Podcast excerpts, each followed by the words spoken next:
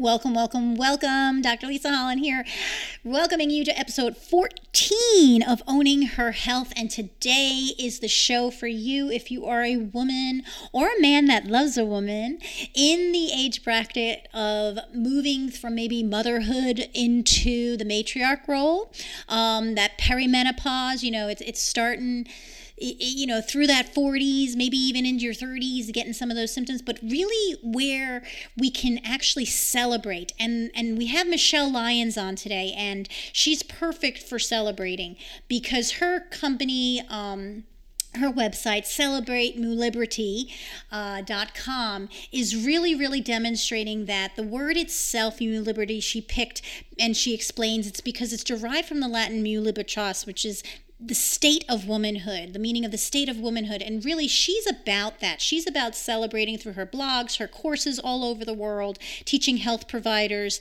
how to work with women, how to be healthy as women, embracing their femininity, taking charge of their body to live a happy, vibrant, healthy life. Like me, she's an integrative physio. She, I know she has experience with, you know, not only being a chartered physio, but Pilates and integrative health, and she's an herbalist, and she brings in herbal medicine. We talk a lot about that as the traditional medicine, you know, the women's circles, things that were our traditional medicine and owning that. So make sure that you get yourself a little notebook, and if you're listening in the car, you listen to this again, taking down your notes and making sure you follow her over on her blog and her website. This episode is also, for my listeners, sponsored by Audible.com. Audible.com is a wonderful way to get all this wisdom on the run while you're doing things with the kids, while you're running in the gym. I know I'm getting feedback that people are listening to these podcasts while they're doing lots of other things, which is wonderful. I want you to find the time to listen. But they have over 180,000 audiobooks, and my listeners are given a special discount of not only 30-day free trial, but a free download. And so you can get that at audibletrial.com/owning her health. It'll be on the Libsyn page, podcast notes, along with Michelle's contact. And so get yourself ready for another wonderful episode of Owning Her Health right now. Welcome to this episode of Owning Her Health with your host, Dr. Lisa Holland, PT. Join Lisa as she starts the conversation on what it really takes to become a healthy, wealthy, and whole CEO of your life. Listen in to real talk by real lady leaders in all walks of life as they open up on personal health stories, wealth, career, and feminine abundant living. Learn how to grow by owning your body, expanding your mind, and aligning your soul with the purpose only you can pursue in this world. Happiness begins with owning her health right now. Welcome, welcome, welcome to another episode of Owning Her Health.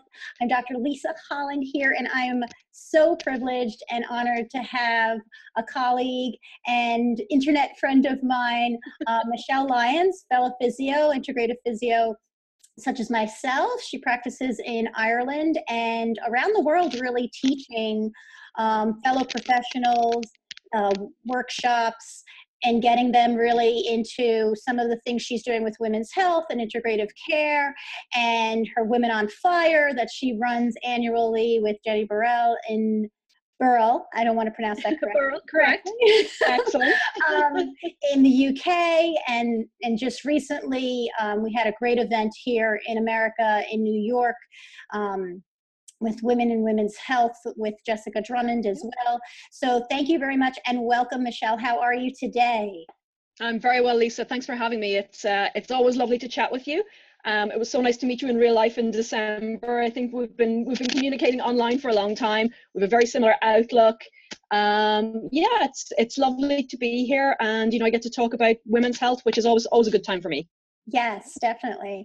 And particularly, you know, one of the things that I think is important in women's health that I think now we're finally seeing is that it's the complex nature. And I know that one of the reasons why I went into more of an integrative practice was because I saw that, obviously, being a woman, multifaceted, sure, multi-layers, feeling unheard in mainstream medicine. And my venture was to go, you know, back in the middle 90s, late 90s, you know, I kind of found my way to yoga, and I just sort of naturally pulled that in because it was a mind, body, kind of soul searching thing I was doing. And it was so helpful therapeutically. What brought you more towards more of an integrative path with your work? So I would say, you know, looking at what we're seeing now in terms of neuroscience and the advances that we're making in terms of the research to back up what we know in integrative healthcare, where we're starting to focus more on the person rather than the pathology. Right. I would say that's always kind of been my outlook. I was using things like herbs and nutrition and breath work before it was kind of cool to be doing these things, you know, so it was a little bit under the radar. Maybe my more traditional physio colleagues thought I was a little bit woo-woo. You know, I think the evidence now has kind of come full circle to back up the approaches that we have doing. So for me, it's really been an interesting journey. I mean, back in the late 90s, in the early 2000s, I've done some coursework at the University of Arizona, their program with integrative medicine with Tieraona Lowdog. I've been using herbs kind of traditionally, you know, Jessica Drummond and I joke about it. I just have a very kind of backyard peasant herbalism style, you know, I have my nettle tea going here, you know, as we're chatting today, because I think it comes down to, I was teaching at the International Herbal Symposium back, I think it was in 2003. And I was talking to Susan Weed, who's a really well-known herbalist from upstate New York. And she actually asked me the question that you just did, you know, why are you doing this? Why are you talking about herbs and nutrition? Aren't you a physiotherapist or a physical therapist? And I said, because I think each by themselves, it's not enough. I think we really need to look at what's going on movement-wise, nutrition-wise, mental health wise, if we're going to address the whole woman in our practice. You can't just say as a physio, do 3 reps of this exercise twice a day and, you know, I'll see you next week. You got to look at what's going on, you know, and it's almost become a little bit hackneyed, hasn't it? You know, kind of, but the body and the mind. And for me, bringing in the breath work, the yoga, getting women cooking for themselves again and understanding the medicinal properties of certain foods. Yes. You know, and really plugging back into their own bodies and into their own lives again. A lot of women that I work with in my practice, I do specialize broadly in women's health, but I see a lot of women with pelvic pain or sexual health dysfunction, you know, pregnancy and postpartum issues, menopausal health, and lots of women are just very dissociated from themselves. And for me, getting them back into the kitchen can be a really safe way to get them back into prioritizing self-care again. So, you know, I know you can see me as we're chatting here. If you look at the bookshelves behind me here, there's probably as many cookbooks and herb books as there are anatomy books and physio books. And, you know, most women, and apparently I say this quite a bit because somebody made me a little meme and I use it in a lot of my talks, but most women know more about their phones than they do about their own body. So I think just a really empowering service that we can provide as healthcare practitioners is to, yes, of course, stay within the scope of our practice, but move beyond maybe the traditional definitions, but get women back in touch with who they are, what their goals are, what's going on with their bodies, just even the correct anatomical terms for their body parts again. And using mirrors, using the power of touch, using the power of movement, just really get them back into their own bodies again. So they move from being passive recipients of things being done to them, and really move more towards being active participants in their own healthcare. And in fact, the captains of the ships of their own healthcare as well, because their healthcare providers are working for them and with them, hopefully, as well. But at the end of the day, they have to be the ones steering the ship, because I think with knowledge and power also comes responsibility. So we have to give the clients that we work with ownership of their own health again, and work towards their definitions and their goals, not necessarily ours. Right. It'll be hard for some of us to let go of. Yes, you have that soap note. You know, you have that soap note where you were taught what are our goals, and you know, how are our benchmarks for our productivity and our, you know, things that we've determined way before that person's ever walked into the office. Exactly. And as well as that, you know, particularly because, you know, I lived and worked in the US for years, you know, that insurance-driven model where we're trying to meet an insurance company set of benchmarks and goals for the woman sitting in front of us again, you know, and have they made a statistically important improvement in their functional outcome scores? But looking at the woman in front of us, how is she doing? You know, what's going on with her? And I think that for me was one of the big reasons that I did end up shifting my career trajectory into more what I'm doing now and away from that traditional 9-to-5 hospital-based model. Right. That's so beautiful. And I hear a couple of key things there, Michelle, is that empowerment and how important that is in anyone with their health. But I think with women, I mean, first of all, you know, they didn't even do the research, really. They're still having trouble with doing any research on women because of that kooky little variability in our... Those pesky hormones. Pesky hormones that just ruin all the data significance, you know? I often say, you know, well, we need to come up with a better model. We need to come up with a better research model that you can accommodate for that rather than just disconnected 50% of the population, you know? Well, that's, I mean, a lot of the, you know, there's a great book that was written a number of years ago about women and heart disease by Nika Goldberg, who's a cardiologist in New York. And the title of the book really struck me. It's Women Are Not Small Men. Because traditionally in the medical research fields, the studies were done, particularly animal-based studies were done on male mice, because not on female mice, because female mice, I think, have a 12-day ovulatory cycle. So that was just messing up all the results. But essentially what was happening for a long time with pharmaceuticals was they would take the standard dose calculated for a man and then just bring it down by 30% or so. And there's the female equivalent dose. And it doesn't work like that. We have different anatomy. We have different physiology. We have different hormones. It just doesn't cross over like that. So I think it's been great over the past couple of years in terms of global access to information, which can sometimes be overwhelming for some of the women that we work with. So to be able to act as a clearinghouse for what's relevant, what's irrelevant, and how to personalize it again for that person sitting in front of you. So again, we're very much focused on the person, not the pathology that they've been referred to or that they're referring themselves to see us because of. Right. And another thing I thought was really interesting, and it just, you know, goes to show that ultimately we're human beings. We're going to go back to our foundations, was your mention of food and that whole, you know, herbalist kind of mentality. One of my mentors is Maya Tiwari, who was actually brought Ayurveda and Ayurvedic training to the United States, a woman. So, you know, you don't really hear about her doing her work. I almost think that's, you know, a lot of times that's our energetic role as women. We're really catalysts. You know, we really kind of traditionally, you know, the hearth, the home, these roles, I think to some extent with feminism getting a little bit in the way of us even honoring those roles as something that is a strong power, because people didn't realize the medicine of that. And I almost feel like, you know, you and you know, myself and others trying to bring that back, bring that feminine power back connection into the whole picture. Because like you said, I mean, being the CEO of your life is really where health, wealth, everything comes. And I mean, and you're an example of it.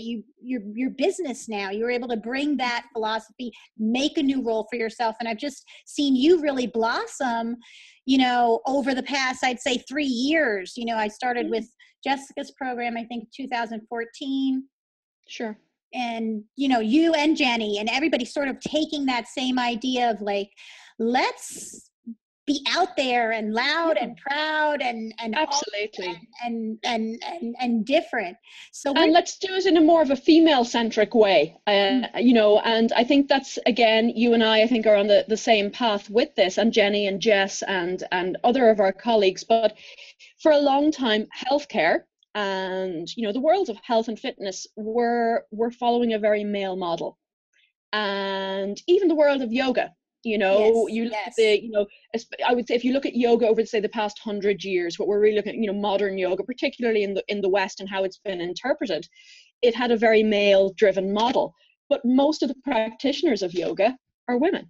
Right. So, you know, you have to take all of that into account as well. And I think that's where game changers, and I'd be very proud to include myself in your company under that title.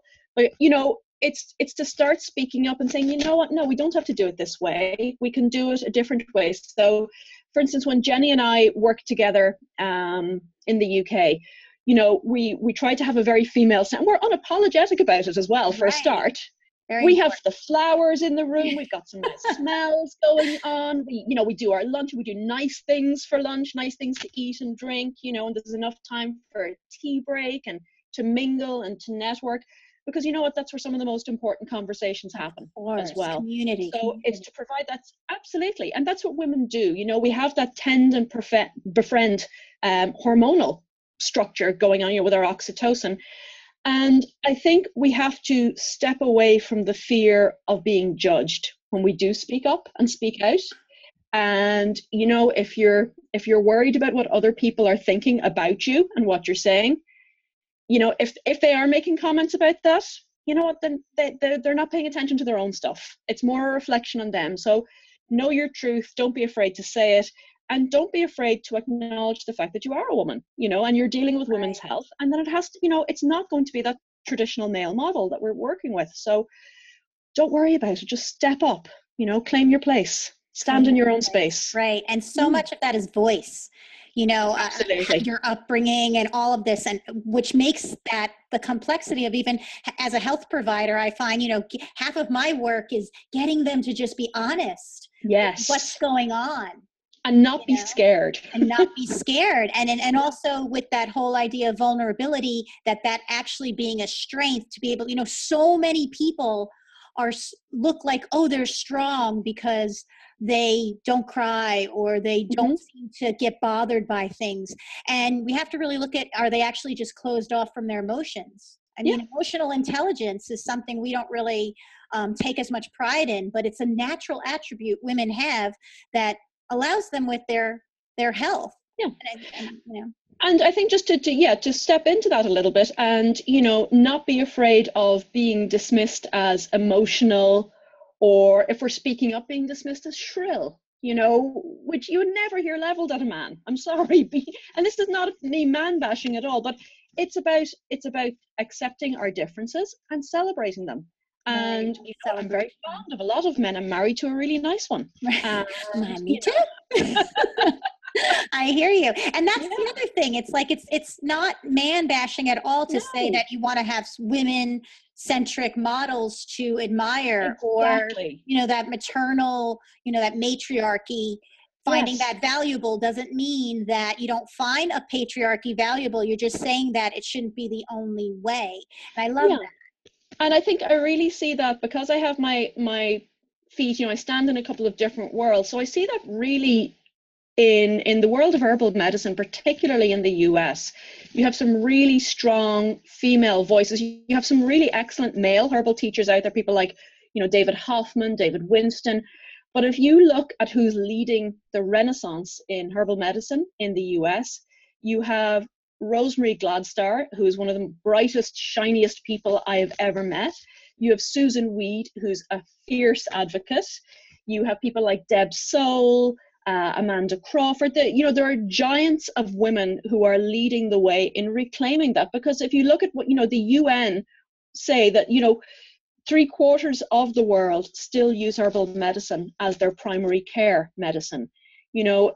So I'm Irish, obviously, and, you know, we're the largest per capita consumers of tea in the world. But, you know, that's our answer for everything. No matter what crisis is going on, we'll put the kettle on, we'll have a cup of tea and we'll talk about it. But if you look at the power of having a cup of nettle tea or a cup of chamomile tea, you know, even Peter Rabbit had a cup of chamomile tea before he was upset, when he didn't upset Tommy.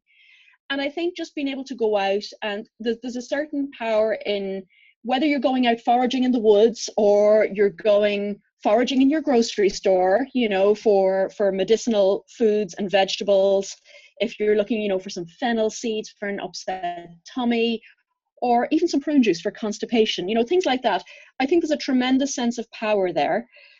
Not to say that herbal medicines are completely safe, and we should, you know, because if a plant is powerful enough to have an effect, it has to be respected. But I think there's great power in knowing, you know, the healing power of foods and herbs and vegetables, as well as the healing power of just sitting still with yourself and with your body and allowing your body what it needs. If it is rest, you know, are we just pushing ourselves too hard? And I think that only comes from the ability to pay attention to ourselves and creating that safe space to say, you know what, I know there's a list of things to be done, but what do I really need? What do I really need right now? And even something as simple as making a menu choice when you go out to eat. I remember I was reading an interview with Nigella Lawson a couple of years ago. And, you know, she was being interviewed by one of the Sunday papers, and I think the options were, there was something like super healthy, like a superfood salad, or something a bit more indulgent. You know, I think it was, you know, there's some sort of creamy pasta dish, you know, going on. And it was about the time she had put out her clean eating cookbook. And the reporter asked her, so what are you going to have? You know, expecting her to go for the superfood and be very virtuous. And if you've ever seen Nigella, she tends not to be terribly virtuous. But she said, if I'm forced with a difficult decision on a menu like this, I sit down and I close my eyes and I think, okay, so what's it going to feel like eating the salad, or what's it going to feel like eating the pasta, and which makes my body happy? And it's going to be different choices for different times. But if you haven't got that space to listen to yourself, you haven't got the space to move towards health and to sustain health as well, because I don't know that it's something that you can just dip in and out of as well. So it's creating that little bit of bandwidth in our lives as well, and then feeding ourselves with knowledge and with the space to take care of ourselves, to put ourselves on the list as well, which is probably something that as healthcare providers, we as women healthcare providers especially struggle with. We do struggle with it, you know, as a healthcare provider and a wife and a mother. It's like the triple crown of great excuses not to have yourself on the list. You know too much in every realm, so you know exactly what you're doing to yourself. Yeah. You're abusing yourself. So you just put your fingers in your ears and you go, la, la, la. Yeah, exactly. I'll get back to me later. Exactly. Yeah. So I'm hearing a really strong level of trust with you, Michelle. Is that something that your inner guide, like, let's just say, was there a guru gal? Was there a young gal that was trusting and courageous like that? Or is that something that came upon by experiences and things? Because, you know, it, like you said, the art of not caring what people sort of say or expecting that you're going to have that opposition, I think definitely with women is something that it almost has to almost come within. I think, you know what, I've tried to be brave in the choices that I've made. I've had a really good support network in terms of friends and family, and, you know, and at the end of the day, maybe a lack of too much caring about what other people think, to be honest. You know, I love trying new things. I love travel and trying new foods. And I think it's curiosity and what if, you know, and just not being afraid to try different things and to admit when you're wrong, and and it's okay to change your mind. That's right. That's an evolution. I mean, yes. When you learn something, you should maybe change your mind. I see that a lot, and it makes people sick. It makes a lot of women sick, is saying, you know, I think also too, you know, I think one of the realms of being healthy is aligning with your purpose, or at least knowing it. But I don't think purpose is like one thing you get forever. I mean, it evolves, especially as a mother. I think that's one of our training grounds to understand. As a woman, if we would embrace that, our cycles of life, not only our every 30-day cycle, and not try to manipulate it so much, but you know, actually look at it as our cycle of life, it would be naturally that wisdom. And I almost think with menopause, I know you work a lot with menopause, I think that is almost, I see where that conflict energetically of having not satisfied that, or in some way spoken to that in the past, getting to that, I call it the matriarch, the movement from the mothering to the matriarch role, whether or not you mothered a career or mothered a child or an idea, a nonprofit organization. It almost feels like that needs to be settled a little bit before you move on comfortably with that matriarch role. And I see women suffer physically, mentally, emotionally, energetically so much moving into that next wisdom. I mean, it used to be, you know, the wisdom of our grandmothers and really honored role, but it's not as much. Do you find that similarly, or? I do. Well, I think, you know, we know that the average age of onset in menopause is 51. So that means we're in perimenopause essentially for about a decade before, so 41. What I've also found, both with the women that I work with and personally, is that when you turn 40, it's like somebody flips a switch and you start to not care so much what other people think. And that can be an issue around conflict. And I see a lot of women, you know, they're in their 40s and maybe their children are a little bit older, and they're starting to realize, you know, I'm halfway through.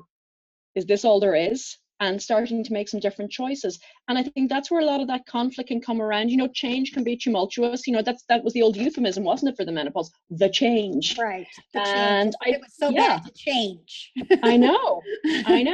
So I think it can really be a fantastic bridge for women to take charge of their lives, to take charge of their health, certainly, because menopause is one of those things that, you know, especially for those women who've maybe had PMS every month, you know, that's a little kind of just little shot across the bow, just to let you know, if you don't start addressing this now, menopause is going to be interesting for you. And then menopause comes along and you're faced with a choice. You know, am I going to stay stuck, or am I going to change? And, you know, I see a lot of women blossom in their 40s. Yes. Because they step up and they start putting themselves on the list. And you have to, because I think menopause demands it of you. It's change, you know, change, evolve or die, you know. And for some women, unfortunately, literally, we know that for post-menopausal women, the risk of heart disease skyrockets, you know. And all the women that I talk to when I'm doing, you know, talks to what I call normal women who are not healthcare professionals, you know, I ask them, what's the biggest killer of women? And they will almost always say breast cancer. Right. You know? And so I say, well, okay, so 1 in 8 women will get breast cancer. 1 in 36 women will die from breast cancer. But 1 in 2 women will die of a cardiac event. And heart disease in women, it's harder to detect. It's harder to treat. We don't respond as well to the standard medical interventions. But your heart, you know, I think it's quite interesting to see that the metaphysical connections between what's going on spiritually and what's going on physically, because we're moving away from that as a woo-woo concept into now this whole field of psychoneuroimmunology. Right. Every thought that you have is going to produce neuropeptides, and there are receptors throughout the body for these neuropeptides, and they're going to influence everything from your immune health to your digestive function and your cardiac health. So I think just acknowledging that there are real life or death situations to start thinking about when we're in our 40s, we're not going to live forever. It can really bring into sharp focus what's important and what's not in a woman's life. And I view it as a privilege to be there to help them navigate through that, and to help the healthcare providers that help them as well, and to destigmatize some of the issues that can come up in menopause, particularly around pelvic health, which is my first love. You know, because there can be such shame around bladder dysfunction and bowel dysfunction and sexual health.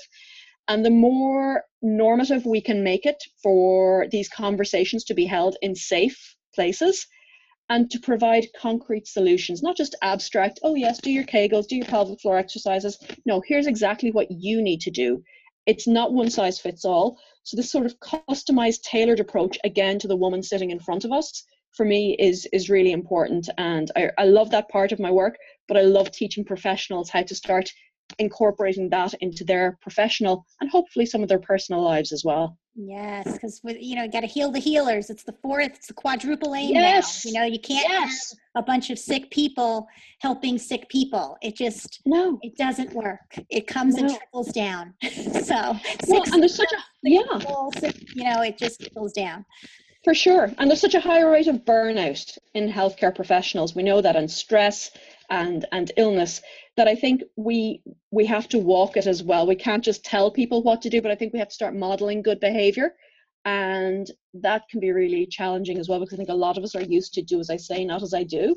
Right. But I think it gives you a whole appreciation. So for example, with say somebody who's coming to see me because of bladder dysfunction, maybe they've got some urgency issues, And I might say, well, go fill out a bladder diary, you know, for a couple of days so we can see exactly what's going on. If you haven't ever filled out a bladder diary, they're a pain in the neck to do. Yeah. Like, they demand a lot of adherence. Do I have a paper? Especially with urgency, you're like, oh, absolutely, absolutely. So if somebody actually manages to do a good bladder diary for 3 days, I'm like, thank you, that's fantastic. But I think, you know, what we as, you know, because I know we're coming from the background of being pelvic health focused physical therapists, what I think is one of our strengths as physical therapists is, I think, well, a couple of different things. I think we tend to be quite, you know, quite good at the whole empathy versus sympathy aspect of what we do. But we know how to ask the questions, and we're licensed to touch as well. And I think that really brings the whole bio and the psycho and the social elements in together. But the other strength I think that we have as a profession is that when we're doing our professional courses, we practice on each other. You know, and our medical colleagues, you know, our doctors and our nurses and our mental health colleagues, when we tell them this, they kind of look at us going, what? You do this to each other? You don't have models? And I think that's actually a strength for us, because we can then turn to a patient and say, you know what, I've had this done. I know what it feels like. This is a safe place. I am not going to hurt you. And I'm going to talk you through. I'm going to show you on the anatomy models that I have. And I think we are very privileged as a profession in that regard, that we can bring those different strengths to work with our patients. I think, you know, I'm obviously completely unobjective, but I think that physiotherapy globally, but particularly in the Western medical model, is very, very underrated. I think there's a lot that could be done to solve the current health crises on both sides of the Atlantic. If physical therapy was given a little bit more of a voice. I'm quite encouraged to see the APTA particularly stepping up in terms of the opioid abuse situation, and really getting physical therapy on the map, because I think we're really good at talking to each other. We're probably not as good at talking to the normal people, the people who need us in our communities. So I think that's going to be a great direction for us as a profession over the next coming years. Sounds good. So Michelle, where is the best place for some of these women and men, hopefully, listening to this podcast, for empowering themselves and finding and connecting with you? What are you working on right now, and where can they find you? So I would say the best thing to do is come on over to my website and sign up for the newsletter. There's some free resources on there. The website is celebratemuliebrity.com. So that's M-U-L. Okay, you can have that in the show notes. Yeah. Muliebrity is a great old English word that I found, and it means the art and state of being a woman. Love that. So I think that's something that we have to celebrate. We don't just want to look at illness and pathology. We want to celebrate being women, and to celebrate being healthy women, more importantly. So all the information about courses and where I'll be, and hopefully some useful resources, will be there on the website. Yeah, and then your web and your newsletter is great. And, thank you. You know, the way that you put it and share some things, and, you know, like you said, for professionals that are looking for that more integrative approach, but not as stuffy. I mean, just that conversation and being able to relate and understand that you can be scientifically relevant without necessarily being, you know, so linear, that curvy, you know, I always call it the curvy hustle or the curvy flow, or, you know, being able to use that. Well, I think the thing is, as women, we have a very rich corpus callosum between the two hemispheres of our brain. Men have a much thinner connection. So we can go from that right hemisphere, left hemisphere, back and forth, and take the scenic route sometimes to make a point. We will eventually make a point. And I think it's great to see the evidence and the research actually backing up what we've known clinically for a long time working in women's health. So I think it's a golden time to be working in women's health in terms of the resources and the knowledge and the evidence that's available to us. So now we have to get out there and spread the word. Right, and stop breaking our own hearts, right? Yes. I just saw a billboard by a hospital. Every 80 seconds a woman is succumbing to a cardiac event. That's crazy. Crazy. So, you know, we talked a lot about, but it's the heart and that connection, you know, interestingly enough, and I'll finish off with yoga wise, the heart, the fourth chakra and the second chakra, they always like, you know, they balance out the ego. And that, you know, what we talked about here really kind of connects to that, that trust, that sex, money, power, second chakra, and that heart and passion and frustration really too, because those are you know, two sides of the same coin there. And then speaking your truth. Right. Speaking your truth and then making that identity from it. So I thank you so much, Michelle, for the work that you're doing. I celebrate you and love, love, love that I have a connection with you because you inspire me. Thank you. To keep ditto, by the way. So thanks so much. And anyone who is anyone in women's health knows Michelle Lyons.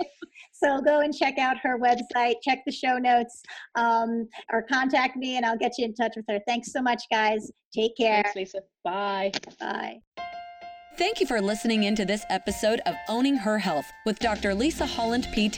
To learn more about her personal and professional development service, visit her online at drlisahollandpt.com.